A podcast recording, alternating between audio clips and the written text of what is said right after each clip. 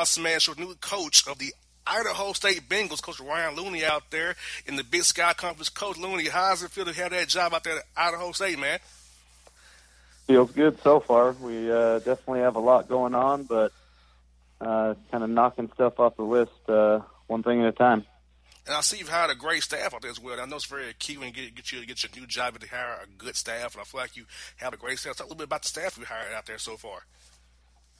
Yeah, I felt um, right away that was a an important piece uh, to get in place. Um, our university did a fantastic job, uh, kind of speeding that process up. Um, human resources got it done relatively quickly, uh, and they're all uh, slowly making their way to campus here uh, this week. Um, but we hired Jared Phay from the College of Southern Idaho as our associate head coach. Uh, we got Joe White uh, who has been the head coach at Lane Community College in Oregon, as one of our assistants. We got another guy named Chris McMillan, who's going to come here from the University of Illinois Chicago, and then Davis Furman is our graduate assistant who followed uh, me to Idaho State from Point Loma.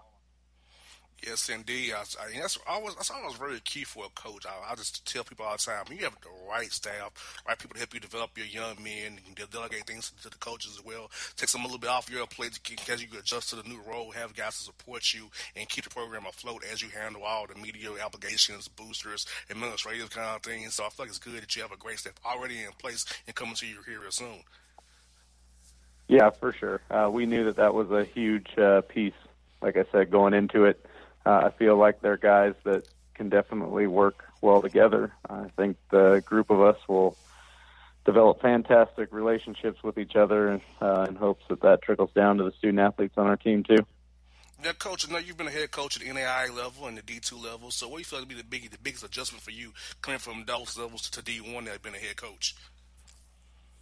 You know what? I just I look at it as the next challenge uh, for me. Um, if I thought it would have been too big a one, I, I wouldn't have taken the job.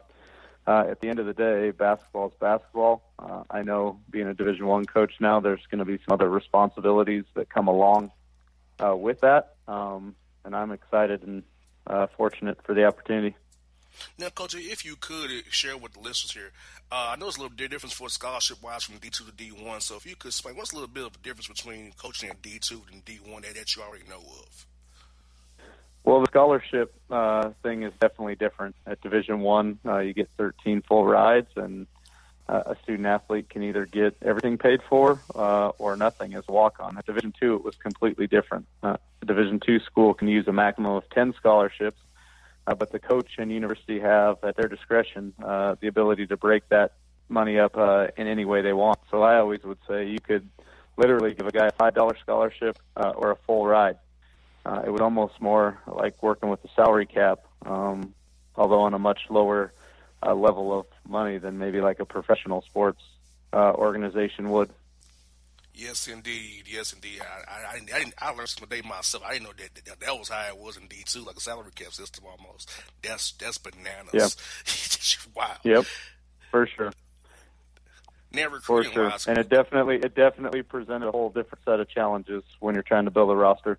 I can only imagine the headaches you got trying to figure out how to distribute that money around and keep guys happy, keep people. I can only imagine the headache you had with that coach. I'm, man, yeah. I can only imagine. Yep. I, I, I, think about this playing on Madden, the salary cap and NBA 2K, and whoa, yeah, for sure. Real life yep. money. Oh yeah, that, that hurt me to my soul, coach. yeah, we. uh I'd been doing it for a long time, so we kind of had it down to a science in regards to what we would do with our resources uh, from year to year. Yes, indeed. Now, coach, recruiting wise, uh, I know there's five ways you can get players to Idaho State would be high school seniors, grad transfers, transfers, sit warrant, and play how many years they got left, international guys or JUCO guys. So, which one of five ways do you feel like you'll be going trying to build your program, or you do a mixture of all? Depends on the fit for you guys.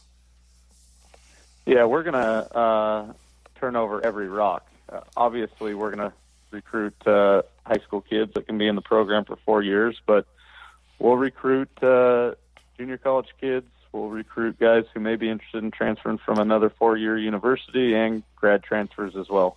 Uh, at the end of the day, uh, regardless of their situation, Uh, we'll just be looking for the same type of kid in regards to character and, and then obviously skill level on the floor too.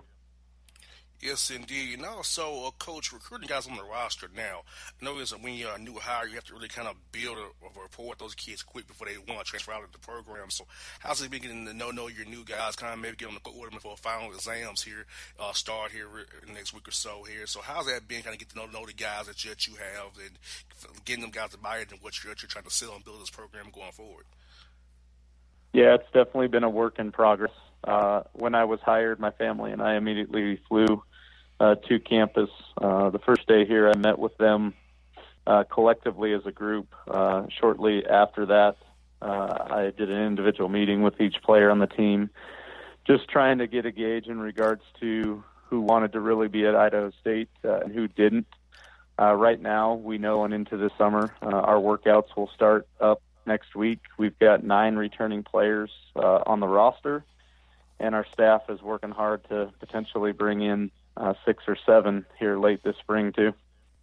Yes, indeed, and also getting the job. Uh, you can early here. You can really implement your system a little bit when in the workouts. Because now you have four hours to work out uh, from the two that it used to be for the D one guys. So getting to kind of get the, the, team building, player development piece is really important for you this summer. You got to kind of get a feel for your guys, like what you have on the roster. Get them kind of get ready to expect what they can see and come October and November here.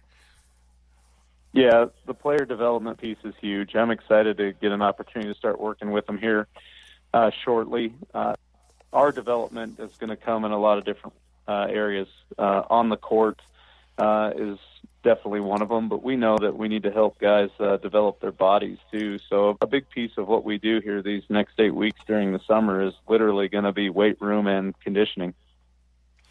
Yes, yes indeed. That's very important. And coach, uh, far as your team, uh, when so when somebody watches Idaho State next year, what do you want them to, to take away from watching your team play every night out there in, out in the Big Sky Conference there?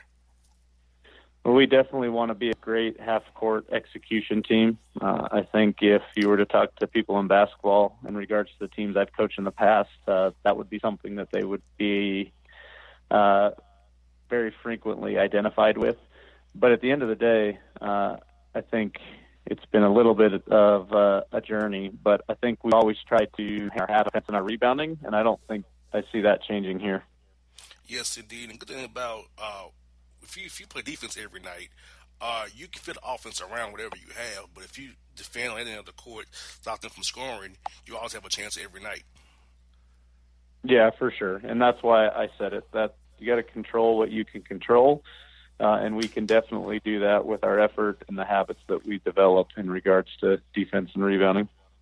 Now, coach, non-conference scheduling wise, I know that you probably have some guarantee games you have to play to raise money uh, for the, for the school budget there. But beyond those guarantee games, uh, what kind of games are you try to play non-conference wise? Kind of build your, your team some stamina and some callous as they get ready to go into the Big Sky Conference, which has been a very tough league, getting better from each year with Travis DeCuire, those guys in Montana, kind of kind of leading the way out there. Yeah, I mean, we got to be careful what we do uh, with our schedule. Obviously, we do need to play some guarantee games uh, to bring in some money, but also we need to be able to find some games where we have a chance to uh, have some great success too. So we we got a number of uh, different things that we're working on. The former staff had some games already in place. Uh, just off the top of my head, we'll go to Wyoming. We play Air Force. We're at Washington State uh, and now we're working uh, to make sure we fill some dates with some home games as well. Yes, coach, I'd like to ask some coaches this at D1 uh, about uh, who are some coaches, individuals who really help mold you as a coach to make you the man you are today and the coach you are today. You know what? Uh, a lot of different things. Um, some of and a lot of my experience was at the small college level, but I worked for some really great people, but also coached in some uh, conferences at a young age where people like uh, Bo Ryan uh, was at uh, when he coached Division Division three at Wisconsin Platteville, and then uh, I was an assistant at Minnesota State Moorhead when Don Meyer was the head coach at uh, Northern State. So I always looked at those guys as people who uh, um, were uh, someone to look at to kind of target uh, and mold my career around. It's funny you mentioned Don Meyer, coach. Uh, my mom went to Lipscomb. I went to Don Meyer's right. basketball camp as a kid. So that's that's yeah. funny how you mentioned yeah. Coach Meyer there. Yeah, for sure. Yep, he uh, was a fantastic basketball coach. Yes, indeed, a great man as well. I, I almost went to Lipscomb coach, but I chose Tennessee State because Tennessee State had football. So my mom wanted me to yeah. Lipscomb Bison. I said, I want to play football, mama. But Tennessee State was the school I went to instead of Lipscomb. It's right in the same town, yeah. but I still spurned her. She hated it. She hates it to this day that I spurned her school to play football Tennessee State. yeah, I bet. I, so I, said, if Lipscomb had football, I would I would have went there. you know, but they did at the time. But yeah, yep. coach, I definitely love Coach Meyer as well, and the Big Sky's league, coach. I, like I mentioned earlier, the league is getting better. A lot of great teams in the league. So if you got a chance, kind of from, from afar, watch the league from afar, see what kind of coaches in the league and how did the, how did those guys play out there yet? Yeah, I grew up in the Northwest. Um, obviously, since probably a young kid, have followed how Big Sky basketball has gone. Uh, obviously, recently Montana, uh, Weber State have been very good. Northern Colorado's on the rise. A number of other programs have had some success too, but it's also a league where there's been a lot of parity. I think just a short time ago, uh, over a five-year span, there were five different conference uh, champions. So we're working. We know we got a little ways to go, but we will hope to get ourselves in that conversation here soon. Coach Looney, it's been a pleasure to talk to you today, Coach. Hope to talk to you again down the road, man. If you get a play a game out here out near here in Atlanta, man, let them come by and see you guys play, man. So hopefully Tech will play you or Georgia pay y'all some way to come out here and play, man. Yeah, that'd be great. I appreciate you having me. Anytime, Coach. Have a great day out there. We'll talk to you real soon now. You too.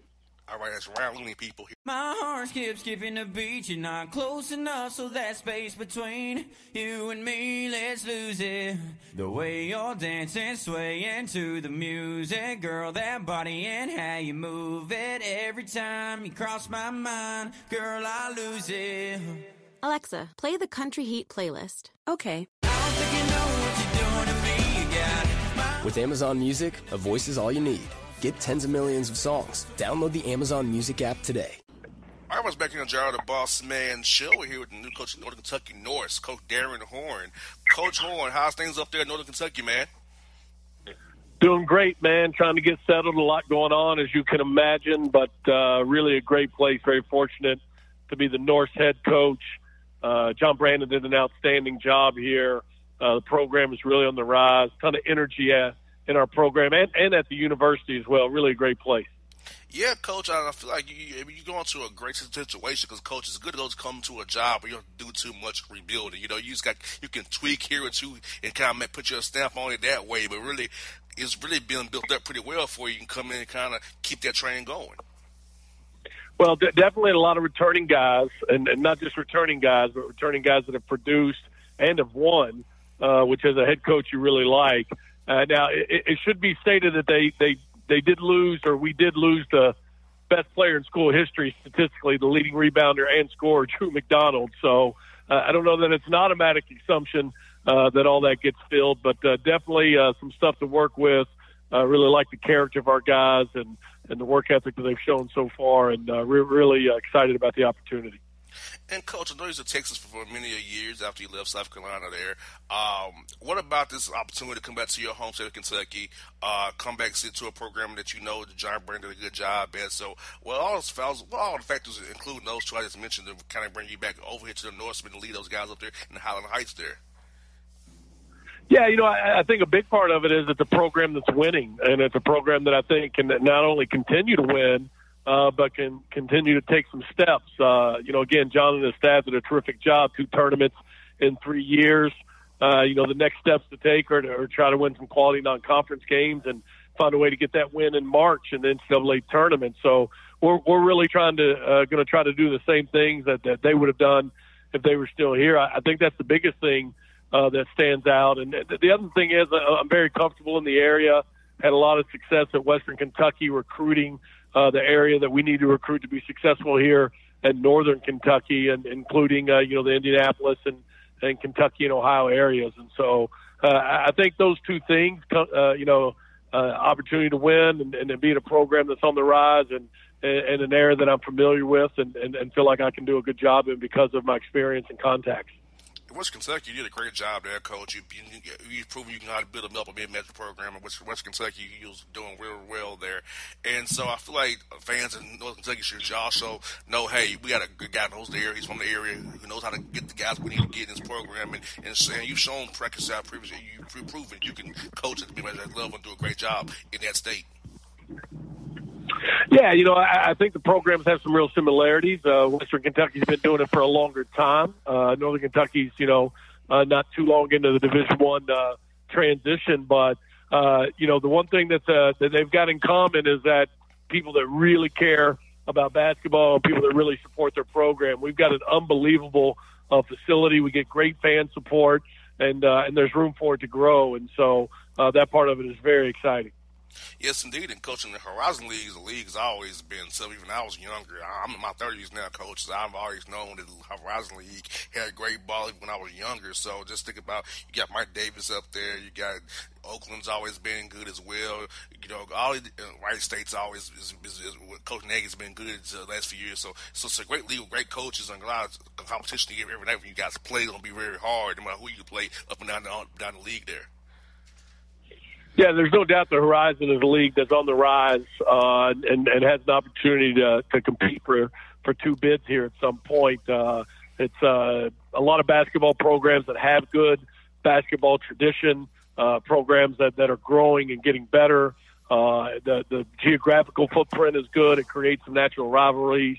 Uh, you know, us and Wright State uh, have really battled it out the last couple of years the top of the league. Great proximity with them being – only over in Dayton. And so, uh, you know, I, I think that there's a lot of positives uh, with being in the Horizon League. And coach, what, what, like you said, where, where, your location is, right there by Cincinnati, you got the Indianapolis, you know, the Dayton, right there at you guys. It's a good spot for you. You can get guys five different ways, in my opinion, coach. International guys, grad transfers, to sit ones and play how many has they have, usually have left. Uh, also the JUCO route and the high school, high school senior route to build your roster out. Yeah, there's no there's no doubt that we've got some flexibility here because of our location. Uh, you know, the league that we're in. Uh, you, you know, we, we've really got the best of both worlds here. We've got an outstanding university, uh, tremendous technology here uh, at the university in terms of the programs. We've got one of the few informatic programs in the country, which is, is something that's new and, and on the rise.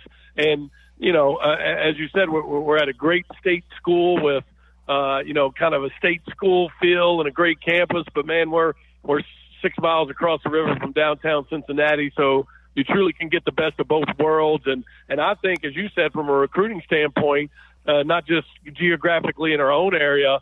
Uh, but get into the transfer market, get into the international market, and uh, really got uh, some flexibility with that. Yes, and coach also uh, get the job now. You can kind of kind of get an eye for your guys, read the tape here, to get a development plan for your players as they come back for the summer session here, because you kind of implement your system, kind of figure out what you got, kind of get those guys acclimated to how you're going to run things here going forward. Yeah, you know, I mean, this summer will give us an opportunity to get with these guys, and and uh, you know, I'm sure there'll be a lot of things that are, are really similar. You know, there's there's some foundational uh, things in winning basketball that take place, and, and this is a team that's won an awful lot of games the last uh, a couple of years, and so uh, I, I know some of that will be uh, probably very similar, but just in terms of uh, you know there there'll obviously be some tweaks, and we'll put our touch on it, so it'll be a learning process, uh, not only for the guys but but, but for us as well. You know, we want to make sure that uh, you know we we build on the positive things that they did do here uh, individually and collectively uh, to be successful. And so we'll have the summer to work with that. We have a foreign trip uh, to, to the Virgin Islands in August, so we'll get 10 days of practice. So uh, really have a good opportunity this summer to jump in and hopefully – get a head start on, on that transition that you're talking about. Yes, need coaches. Folks, for the folks who have not seen your teams play, like I West Kentucky, uh, South Carolina over the years, uh, how, how do you want your team to be known? For how, how, how the playing style to be known? Because as I know, it's very important, coach, for a team to be known to play hard and have identities. What you want your identity, identity to be with this team starting here, going forward in this year? Yeah, I, I think the two words that come to mind are aggressive and attacking. Uh, you know, we, we want a team that uh, on both ends of the floor uh, plays really, really hard, great aggressiveness, and then and then attacks. And, and offensively, what that means is is playing with a level of freedom uh, for our guys that uh, allows guys to take care of their individual uh, abilities and, and, and really, uh, use their versatility. We we love offensively to have the kind of versatility where uh, guys are playing multiple positions and, and at least four guys, if not all five, on the floor uh, can shoot the ball uh, from the perimeter, regardless of size or position. And so uh, those are the kind of things that we'll try to do in, in building our program, especially in recruiting. And now comes schedule wise, coach. I know, know being the area you're in, you, you, you, can get good games from different cut schools, two for ones or home and homes, really good because of where you're at. Now, you guys can play guarantee games in Northern, Northern Kentucky, or you all pretty much schedule however, however you want to schedule in that regard. We, we, have a couple games that we play uh, on the road, uh, but it's only two, which is not bad, and, and we can be pretty strategic about that. And, and, and I, I really would love to grow the schedule. That's one area uh, where where the scheduling hasn't been very hard, hasn't been uh, a lot of national names or, or, or recognizable names. I think the challenge with that, though, JR To be honest with you, is I don't know how many people are going to be able to get to come back in our building. It's a tough place to play, yeah. uh, and our program has been really good. So we definitely want to do that, uh, but it's one of those things that's easier said than done, uh, simply because uh, people aren't signing up. Uh, you know, lining up out the door to sign up to come into uh, our building in the BB&T Arena and, and have an opportunity to play a very nice running you guys have. I've been there a few times see you guys play when Coach Brannen was there. So the real nice running you guys have there. Uh, Cincinnati played there uh, while they were doing their place. So you all have a, a top notch place. But I said, you all have been good for years I've been around Ron Hunter all these years. And Josh Pastner and Georgia Tech, I've noticed that when, when you're good, they don't want to play. Especially if you have the zone. The Ron Hunter, Ron Hunter, Hunter play that zone. Nobody want to play that either. So I, I can only imagine the headaches schedule can give you guys who's been around those those guys here in the ATL. Yeah, well, you know what what happens is they they want to play you, but they want to play you at third place, and they want to play in a neutral site. And they don't ever want to come back in your building, and that doesn't help Northern Kentucky University. So sure uh, we may we may we may have to get creative in our scheduling in some ways, uh, with with hopefully some neutral sites as well to to try to get some of those kind of opponents we're talking about. But we would love to get uh, to the point uh, where we're able to get those kind of teams in our building. And coach, who have been some guys in your career that really had a good impact on you, coaching wise, really helped you mold you as a coach to who you are today? Yeah, you know, I mean, I, I mean, I, it starts for me with Tom Crean, uh, you know, the head coach of Georgia now, who was at Indiana and Marquette. He recruited me as an assistant to, to be a player at Western Kentucky, and then I worked for him for four years at Marquette as we built that program, uh, you know, with Dwyane Wade, and, and then eventually on to the Final Four. And so, uh, you know, great influence from him. And then I, I, I got to tell you what, Jared, I learned a ton uh, working for Shaka Smart the last four years. I mean, you want to talk about a guy that's not only one of the best college basketball coaches in our game, uh, but also just an outstanding, outstanding person. Uh, really, uh, just tremendous uh, guy to, to, learn from and to work with. And so uh, th- th- those two guys really stand out. My college coach that I played for, Ralph Willard, huge influence on me. Uh, but you know, and, and also my high school coach, a guy named Nolan Barger, who uh, won a ton of games in Lexington, Kentucky, and and uh, really gave me a great uh, foundation and, fundamental basketball. I saw his assistant at Morehead State, coach. I know uh, about Morehead. I, I went to Tennessee State University uh, for, for my college career, so I know about the going to Morehead and going into OVC. So I said, I said, oh, Coach Horn, OVC got a little bit there too, so that kind of made me feel good as well, seeing you got a little OVC touch to you as well. Absolutely. Spent some time at uh, Morehead State for a couple years, and of course, you know, Western Kentucky was an old OVC team, so we still had some some games with uh, Murray State, and and uh, I played in that league. So, real, as you know, great basketball. You know, in, in the Southern Ohio, Kentucky, down into the Tennessee area, great college basketball at all levels, uh, from from uh, you know your Kentuckys and and, and Indianas and, and those schools and Louisville's all the way uh, you know, like you said, in, into the OVC and, and uh, other other uh, conferences as well. And Coach, I would say is this quick funny story. I went to go to basketball camps here at Tennessee State University under Frankie Allen. I ended up also being there on Sal Alexander and ended up playing for the guy when he was still the coach there. So I feel like the OVC's been great to me because my, my mom went to Lipscomb in Nashville. So I'm, I'm actually a Florida okay. guy. So being my mom in summertime, she'll see me at Tennessee TSU for camps and things of that nature. So I got to, that's how I got to say, oh, I, I want to come here for college. So thank God Coach I gave me a scholarship back in 2005. hey, you, you, you never know why. That's why you go to those camps, baby. You go to get better, and you never know who's watching, right? Yes, indeed. Yes, indeed, Coach. Let me add one more guy for you, Coach. Um, I know Kentucky's good, great for food. I love, the food in Kentucky. I ask you, ask coaches about these. So, so I know you've been a few days, Coach. But who, have they told you in Highland Heights where you can get some great food at, Coach? For let's go for one watch you guys play. How can they go get some real nice food they can get eat when they go and watch the Norsemen win games next year at the BB and TC Center? We're here real soon you know, I, am going to have to get back to you on that. The only local joint I've been to that that's not a chain because you know we've been so slammed with just kind of kind of hitting fast food. To be honest with you, is actually a, a Chinese place, Oriental Wok. So it was really good. It was really good, but not not not necessarily unique to our region, obviously. So uh, I'll have to get back to you on that one, man. I know you can get a good bourbon here uh, in, in Kentucky and and some good country cooking. I just got to find the spots. Hey man, I know you can, man. But I, I love your area because when I come up there, man, I just go up Cincinnati, come over the river, hang out with some chili, you know. So I, I tell you, man, I love That's it. Right. You're in a great spot up there, coach. So I look forward to coming there to see you guys play because y'all up the road from me, um, over 75 in Atlanta. So it's, no, I know, it's a short drive for me to come up there and see you guys play. So I love what you guys have going on up there, up there with the North, coach. Best of luck to you, man, because I know it's a great gig that you just picked up there.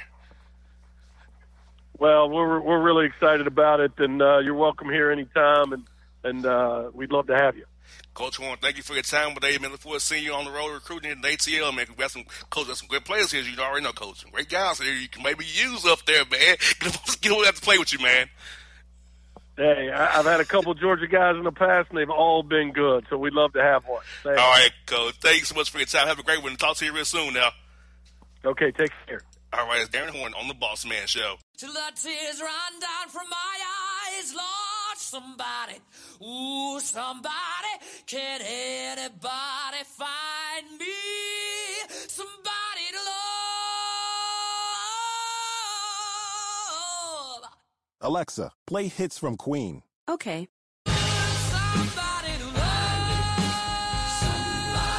With Amazon Music, a voice is all you need. Get tens of millions of songs. Download the Amazon Music app today. I was here, Joe, the Boss Man Show, talking to my man from the AJC, D. Ledbetter, the man himself. We call him D. Led around here. D, how you doing, man? Uh, I'm doing great, boss man. Just getting ready for rookie mini camp this week, and uh, you know, kind of uh, getting out of the fog of that draft, and, and uh, you know, trying to get some downtime here in the off season. I hear D Led, man. I'm telling you, that draft, man, to me, it, it, was a drag to me, man. I was disappointed. I feel like the Falcons pretty much just said in the draft, we were injured last year. That's why we didn't have a good year, and the coaching was not that good. So they got rid of so pretty scapegoating Marquand Manuel, scapegoating uh, my man, what's the for doing Sarkisian and saying, hey, injuries in the coaches, and that's that's why we drafted the way we drafted this year. It was injuries. I, I was, the draft left me very underwhelmed. Yeah, myself too, and uh, you know maybe they're right this time, but uh, you know the last time they tried to build the line through the draft, they messed it up, taking Lamar Holmes and Peter Konz, and uh, you know they're trying to build the line again here. If they hit it, uh, you know it'll be it'll be uh, you know pretty good to have two of those spots for the next ten years. But if those guys can't play, then they wasted opportunity uh, to get better players, and they gave away draft capital in the process. Exactly. That's the part that got me. You traded back into the first round and gave up your second and third picks for this other guy. And uh, if I'm not mistaken, didn't they sign two guys in the you know, free agency as well for the line as well? So are they going? Are you saying they're going to be starters automatically? I don't see these guys being starters per se off the rip. Well, yeah, I don't either. But they signed uh, James Carpenter, who's a little bit older, so you know you can have a bridge guy for him, and uh, then you sign Jamon Brown, a, a younger guy who's played a little bit but not haven't been that good. But they gave him five point five million dollars. So, uh, and Ty Sambrailo, they they gave him a you know a nice little piece of change too for somebody who hasn't been a uh, Pro Bowl level starter on a long time basis for the NFL. So for the Falcons, so uh, they put some money on the line. Uh, they drafted people on the line. Uh, the, the, message is clear. Hey, we got to protect Matt Ryan if we're going any for, moving forward with anything else. And uh, so much so that the, the, the, problems on the defensive side of the ball, we're not even going to pay them any attention right now. We're going to uh, try to put our head coach over there and have him fix that side of the ball. And that's the part that got me, D. is that defensively, I still see no depth on, on that defense. I Isaiah Oliver, you're hoping he steps up. You're hoping Blidi Wreh, Ray Wilson is not the, the, main guy, the nickel. You got Kazee there. You got different guys, uh, Neasman as well. Like, I just feel like they, they just pretty much said, we got hurt. Our guys are back. We're good. Yeah, no question. They're to get the guys back. Uh, you know, the uh, uh, fourth round pick, Sheffield, they think he could play outside. He's fast, uh, but he's to be able to play right away. Then the uh, uh, later pick, Jordan uh, Miller from from Washington, he's the inside guy, so you put him at the nickel uh, behind Kazee, and then you're counting on Isaiah Oliver to come through, and Ricardo Allen to get healthy, and Keanu Neal to get healthy at the safety spot. So uh, you know, that's your secondary. Then you hope Trufant could get back to the Pro Bowl level he was playing at before he tore his pec. Uh, you know, uh, if you can do all of that, if all of that goes right for you, uh, then you are, you know, you'll be in pretty good shape. But that's a whole lot of variables that you need to line up for yourself.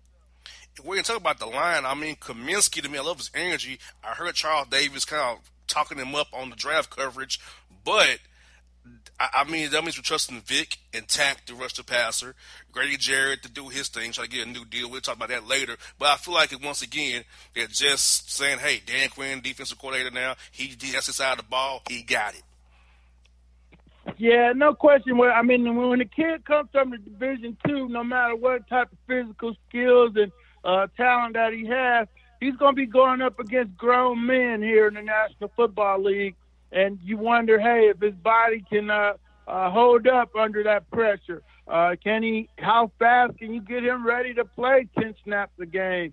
Or uh, you know, if you want more out of him sooner, you're gonna um, be taking a big gamble on a Division two guy, even though he might have the physical capabilities and the, the mental makeup to do it. But no matter uh, how you slice it, it's a gamble. Even though he does have uh, great measurables and so forth. So uh, you know, you could, br- you know, you want to bring them along slow, but you need somebody to play now. So that's the conundrum that the Falcons will find themselves in uh, with this here fourth round pick, John Cominsky out of University of Charleston in West Virginia.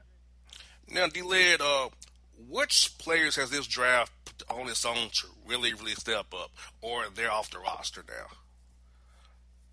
For which draft? Which draft, boss man? Uh, like, well, which which players out of this on the roster now with this draft is going to have to really step up to keep that spot on the roster? I think one for me is Brian Hill. I think they're drafting that running back means Brian Hill either have to be a fullback or he's off the roster. So who are some guys on this team that he really needs to have a great OTA training camp to hopefully save their spot on this roster come September? Yeah, I think you're right. We'll start with Brian Hill because you got Qadree Ollison and you got uh, the uh, running back Marcus Green that, that they drafted. But Green's more of a wide receiver. They just said he was a running back so that they can get more wide receivers to sign here. Uh, so, so yeah, Brian Hill's certainly on the bubble now. Uh, line wise, Wes Schweitzer's on the on the uh, bubble now. They already let uh, Brandon Fusco go, so uh, Wes Schweitzer can't be far behind. And in the backup tackle room, Matt Goodnow is going to have to show uh, what he can do on the line. So those are the line guys. These two cornerbacks, but they got spots for the cornerbacks, so nobody's in trouble there uh, because they let Robert Alford and Brian Hill go already. So uh, Sheffield and, and uh, Miller will be, you know, they'll be able to make it. And then the, uh, you know, def- you got the line, then you got the defensive tackle. Uh, he's going to be able to play. Uh, the cornerbacks are, are are okay, and the running backs are okay. So, uh, you know, they got to beat out Brian Hill back there. So uh, there's a spot for the wide receiver too because uh, you know they let Marvin Hill go. So there's and Russell Gage is five. He could be six. So uh, if he can do the returning, then he'll earn a spot on the team as the sixth receiver. So uh, you know, be some adjustments because uh, they got too many tight ends in here now. Saubert, Cooper, uh, Paulsen, and Luke Stocker. So, uh, you know, Mularkey likes those big blocking tight ends. So Saubert might be the odd man out in the tight end room, uh, you know, because he's not a big blocking type, although maybe you can get him through to the practice squad and keep him around that way. Uh, but, you know, it was a couple years back they did keep four tight ends, uh, and maybe they will this time around also. Now I'm thinking Luke Stocker also hurts Brian Hill as a fullback because Stocker plays fullback in Tennessee last year un- under uh, and Mularkey a little bit. So I feel like Brian Hill is really tenuous right now. If I was him, I wouldn't buy any house in the ATL right now. Yeah, no question about it. He's bounced back and forth between the practice squad and even a stint with the Bengals. Uh, you know, he got to play a little bit last year. They also got Jeremy Langford, the old Bears back. Uh, but you know, they're gonna run it, you're gonna keep a lot of backs around to run it through the preseason for you while you getting Freeman ready to go. Uh, yeah, and Luke Stocker did play some fullback, and they talked about that. Uh, so Ricky Ortiz and uh, uh, Brian Hill and uh, Qadree Ollison, you know, y'all y'all all of a sudden have some pretty good options at fullback too. So uh, we'll see how that unfolds for them here as they move forward.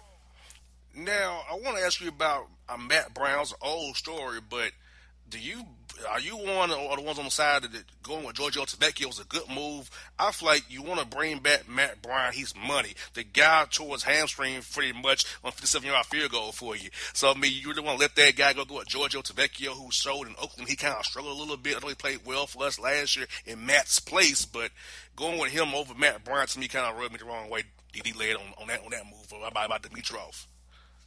Yeah, a lot of the people did too, and uh, I think they were waiting to see, you know, where the money was going to go. Uh, you know, if they were saving a big money by going with the younger kicker, uh, they needed the money for the line, but you know, um, uh, it turns out they could have kept Matt Bryant at his salary.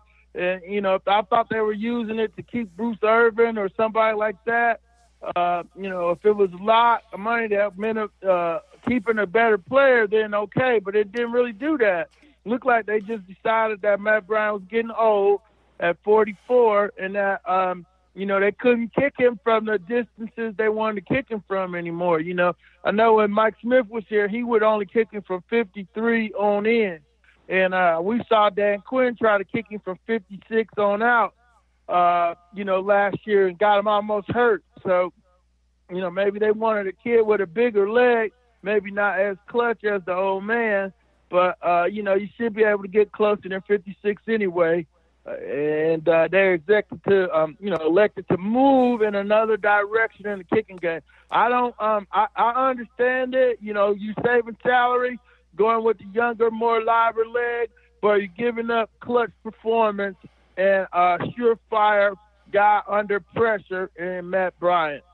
You got there right. And speaking of Dimitroff, one more time, D-Led, I hate the. I read your tweet about how he misled those players. I, to me, it's dirty. He's just say what he is. You know, you don't have to trick anybody. Oh, he's running backs, but he's really a receiver. I feel like that was so dirty. And those guys who would they signed, I wouldn't trust him based on your tweet alone. If, if I saw that one of those guys, I saw saw, saw your tweet. Yeah, well, I, I listened to his interview on Sirius XM, and I mean, I didn't make it up. That's what he said. You know, it was him uh, talking to uh, the people on Sirius XM about, you know, where they listed him as a running back just because they wanted to sign the wide receivers, and then nobody would come to sign with them. You know, if they had, you know, X amount of receivers already drafted and in camp. So uh, it's probably a common practice around the league, but yeah, all kinds of stuff going on when they're trying to sign you. Um, you know, here in this era where you just have a seven round draft, you know, back in the day that'd been thirteen rounds, you draft who you wanted. Uh, but now you gotta compete on on the uh free agent as the un- undrafted college free agent market. And uh, you know, that was a little I'm sure there's more things going to that, but yeah, it was a little bit underhanded for the receivers that ended up signing with him. Now, we're talking about Julio Jones' contract. I haven't heard much on that front. I, I, I know his numbers he's probably going to want twenty million a year, sixty million guaranteed, in the hundred million dollar range. Is that what you're hearing? Is it getting any closer to getting done? Yeah, he did talk about that too. He felt like he was in a better place there uh, with Julio. To you know, uh, he had told somebody else that it was going to be done in two weeks. Of course, that's been three weeks now, so uh, we haven't heard from. Uh, uh, him or Jimmy Sexton in his in Julio's camp on when the deal's going to get done. Uh, and then you know Grady Jarrett, they're like, okay, well, you know he's got the 15.2, uh, but for the first time, they said, "Hey, you know, maybe you're just gonna have to play for you know that this year, and uh, we'll just keep talking and just give us another year to talk." So uh, there's not been any good movement on that. He did sign it, so uh, he's ready to go on that 15.2. But um, I'm wondering if his uh, representation is pricing him out of a good deal, trying to get a great deal. Uh, you know, with Aaron Donald resetting the market, you know, he can't get you know, he ain't gonna he can't ask for that type of money, but he wants Sure to get in the can. neighborhood at least. Yeah, he want he wants to get in the neighborhood at least. He doesn't want to be way out left field, and uh, I understand that. Now, lack of our cap space is another thing I want to talk to you about because I know you cut Brandon Fusco, got about 3.9 million in cap space. We have enough money to sign any rookies and our- rookies on that draft pool, and also enough money to sign maybe a post June first cut or two here.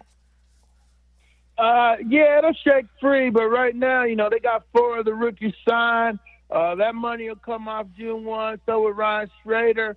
Uh, but you know, most of the guys that are out there or or uh, big money guys like Suh, uh, uh, Ziggy Ansah, Eric Berry. You know, those are ten million plus a year type guys.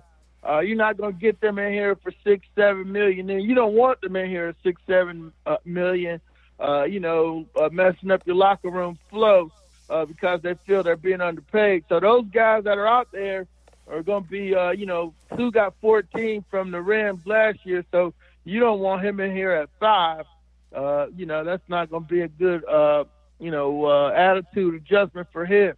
So yeah, there'll be some money available, but uh, I don't see it for any other big name free agents that are still out there on the street. That's what I got from D is this Dirk Koetter. I, I read we talking about he want to have balance on first and second downs, not be so predictable. Uh, do you feel like we'll still have that inside zone, outside zone scheme that Shannon, that Shanahan ran and Sarkisian ran, or is he gonna go back to what we saw when he was on here on, on, the, Mike Smith there, out of level personnel there? Yeah, he's gonna he's gonna use probably their short yardage attack and, and keep the inside outside zone. That's what Coach Quinn wants to play, and that's what he's gonna call.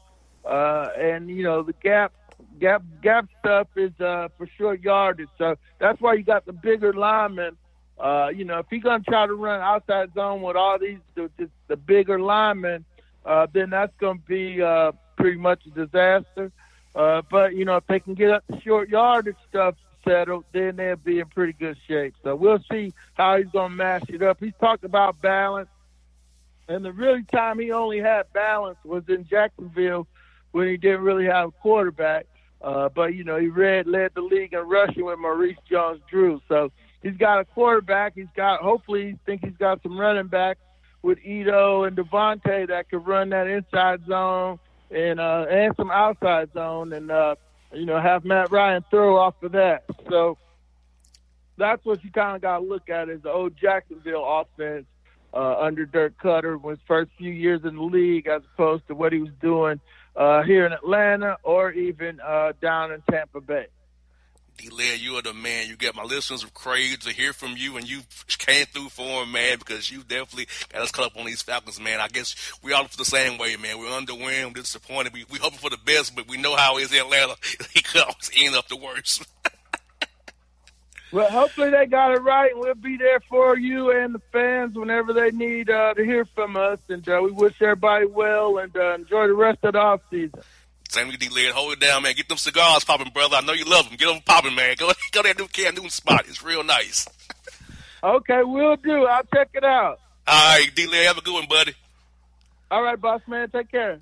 All right. It's maybe the night that my dreams might let me know all the stars are closer, all the stars are closer. Tell me what you gonna do to me. Confrontation ain't nothing new to me. You could bring a bullet, bring a sword, bring a morgue, but you can't bring the truth to me. Alexa, play Kendrick Lamar and SZA. Okay. Maybe the night that my dreams might let me know all the stars are closer. With Amazon Music, a voice is all you need. Get tens of millions of songs. Download the Amazon Music app today. All right, folks, back in the Boss Man Show. Time for Boss and Bone. Yes, Boss and Bone. Not is some unnamed coach thinks that he was fired. So I will let Bone respond to this unnamed coach who thinks he's fired. So, Bone, what's up, man? Talk to your boy. Hey, it was good, man. I'm glad to be back. I'm glad that you rehired me upon request from your uh from your friend of me. I funny. I find this guy very funny. Actually, he's kind of like uh like a less dangerous Trump in a way because I just find him amusing. I like I, I, I don't take him serious and like, his hate towards me. I find it very amusing actually. And the sad thing is, if I had to vote this year, I would have voted for him for Coach of the Year, and he's coached my favorite player in the league, and he's beaten the team that I hate. So honestly, we're kind of like frenemies as well, I guess. Yeah, he might enjoy hearing that. I don't know if he'll change his opinion of you, but I think he'll like hearing that for now. I mean, and I mean, don't get me wrong. It, it, it's, it's not an olive branch on Sunday. I'm not saying an olive branch.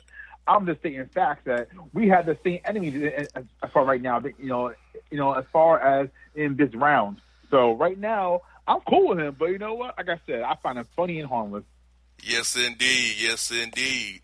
And now, Bone, let's get into the, the Giants draft, man. Uh, they Ugh. took Daniel Jones. Uh, I was shocked when they drafted this guy, uh, when you could add Dwayne Haskins potentially. But Gettleman is going to Gettleman, obviously.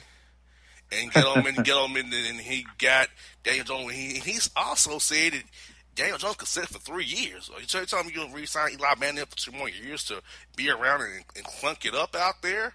I mean, I don't know what Dave is doing. I don't think anyone knows what Dave is doing, but Dave knows that he is the smartest man in any room he walks into. He he swears that he knows something that we all don't know.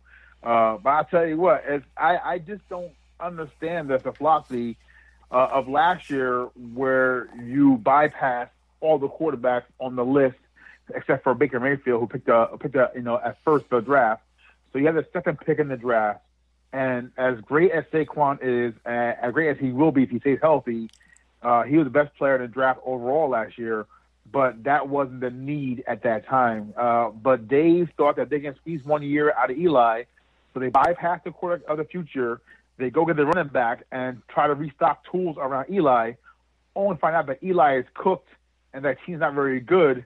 So now they're starting to do a rebuild on the fly, and they bypass probably the best QB on, uh, on the board in Haskins. But side note, what I say to you months ago about the Giants drafting black quarterbacks, I'm not saying it's a thing.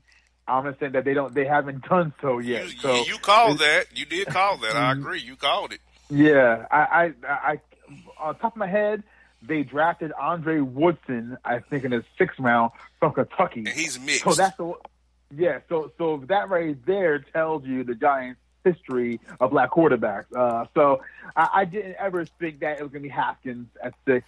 Uh, but I damn sure didn't think it was going to be uh, Jones at six. And it's fun because uh, Gettleman swore that there were two other teams uh, that were going to pick ha- uh, pick uh, Jones before 17 came up. And I, I know guys in Denver. Like I said, you know I'm a Broncos fan, but I also have friends on the Broncos beat, and they swear John Elway never even thought uh, thought about Dylan Jones at 10. And the Redskins were all in on Haskins, you know, because they had history as far as you know, Snyder and his son and so forth. So there was those two teams right there. I think of off the bat, they had no desire to pick Daniel Jones after their slot. So get he- he- he's either lied to or just lying. And if he's lying, that's not really different from what I hear from guys on the beat on the Giants beat. Uh, he he tells a lot of stories. Remember, he didn't sign Odell Beckham to trade him. He signed Odell Beckham and he traded him. So uh, I don't know what's going on with the Giants. They still have really a pass rusher. The, the sad thing is they had a pretty good pick, two good picks in that, that first round at 17 and I think 31.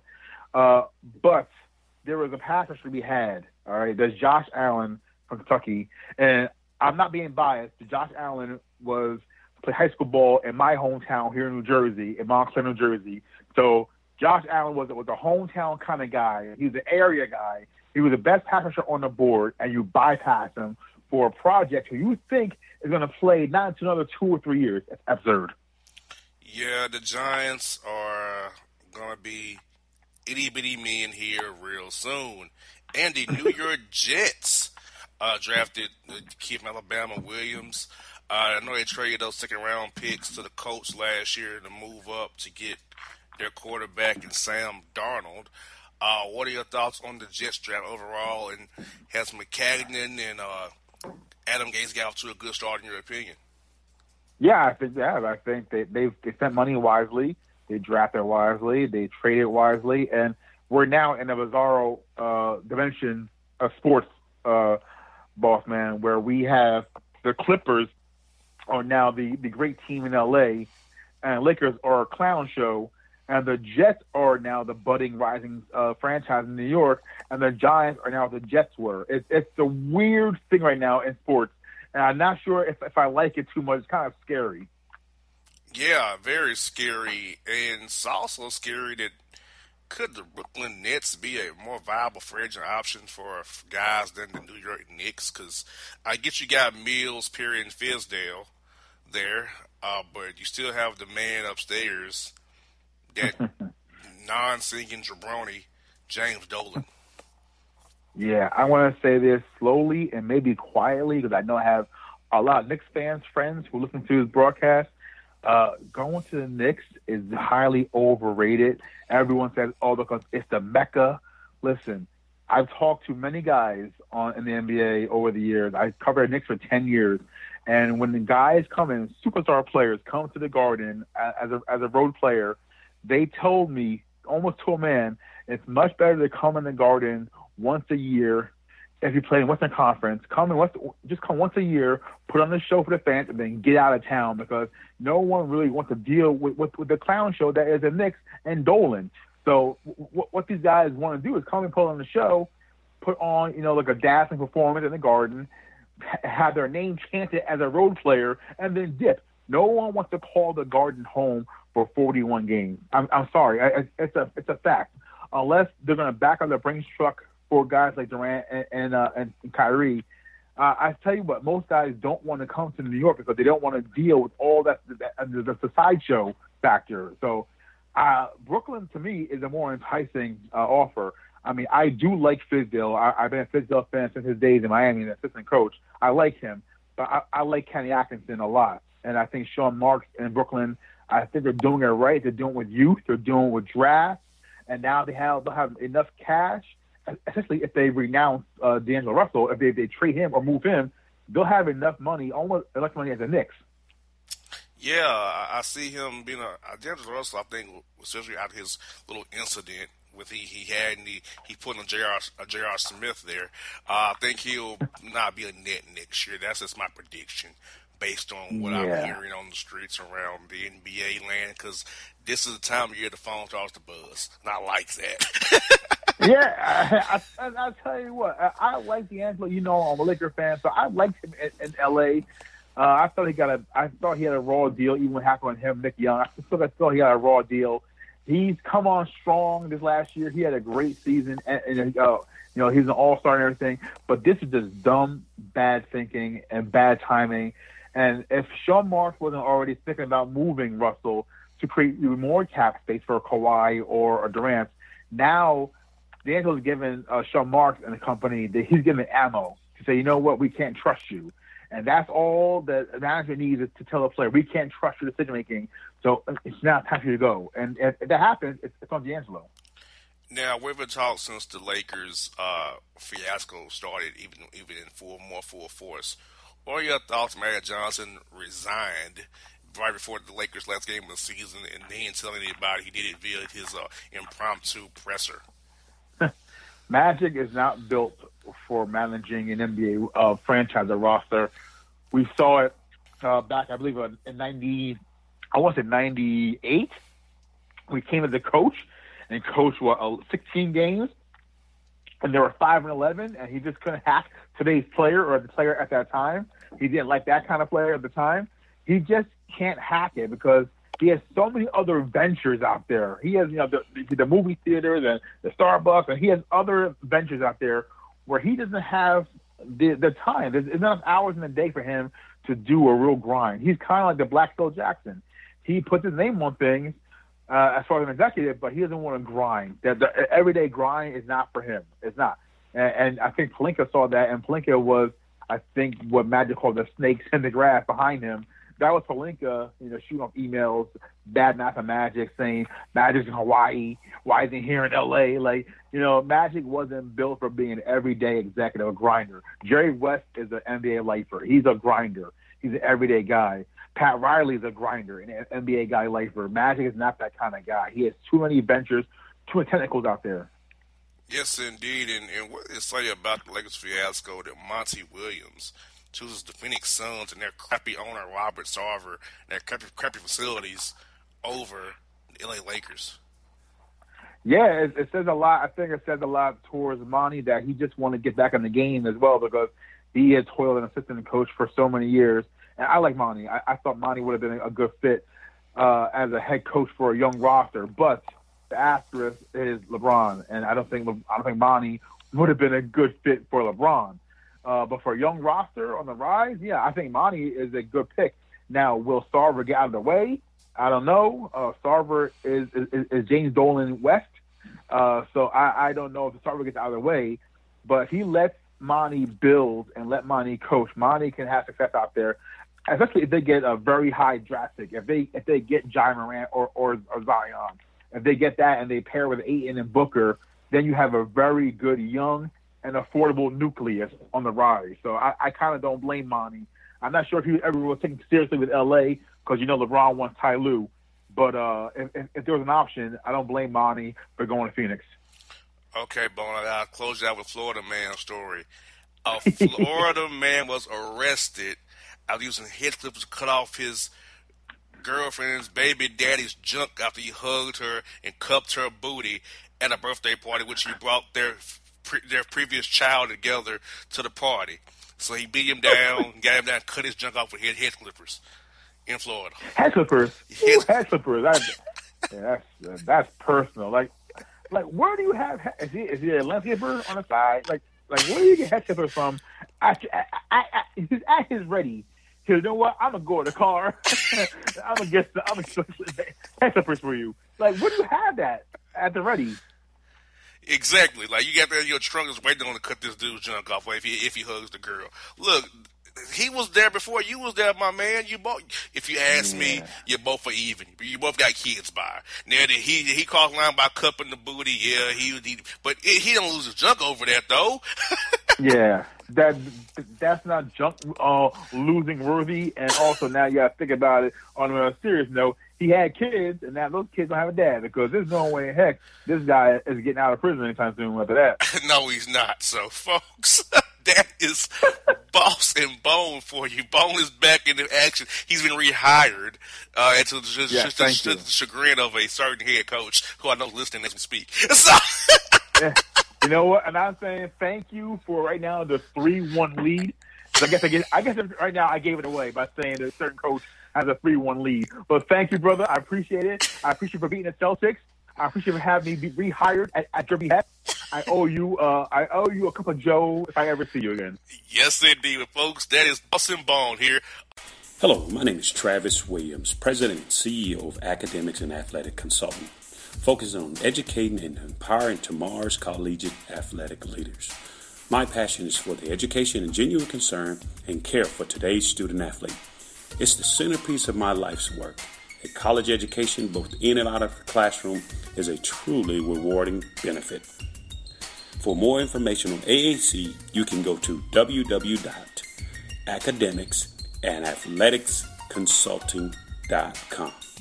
Once again, www.academicsandathleticsconsulting.com. Or you can follow me on Facebook at Academics and Athletic Consulting or Twitter at Coach T Will 24 or Instagram Travis L. Williams 24. Or you can call me at 404 542 6079.